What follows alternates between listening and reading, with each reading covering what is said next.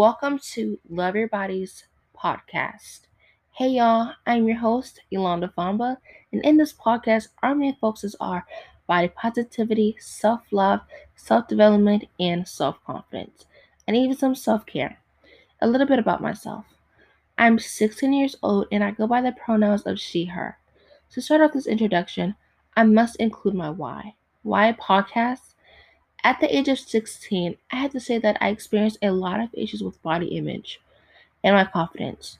I've always felt the need of hate towards my body, and some of the reasons were that I wasn't as confident as I thought I was. Luvvyourbody is a space for all genders to come together and grow to love themselves.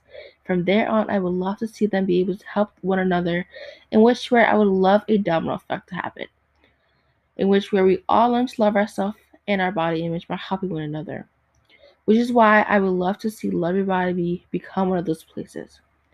I hope to see you guys all join me on episode one, and the topic is body shaming. See you all there.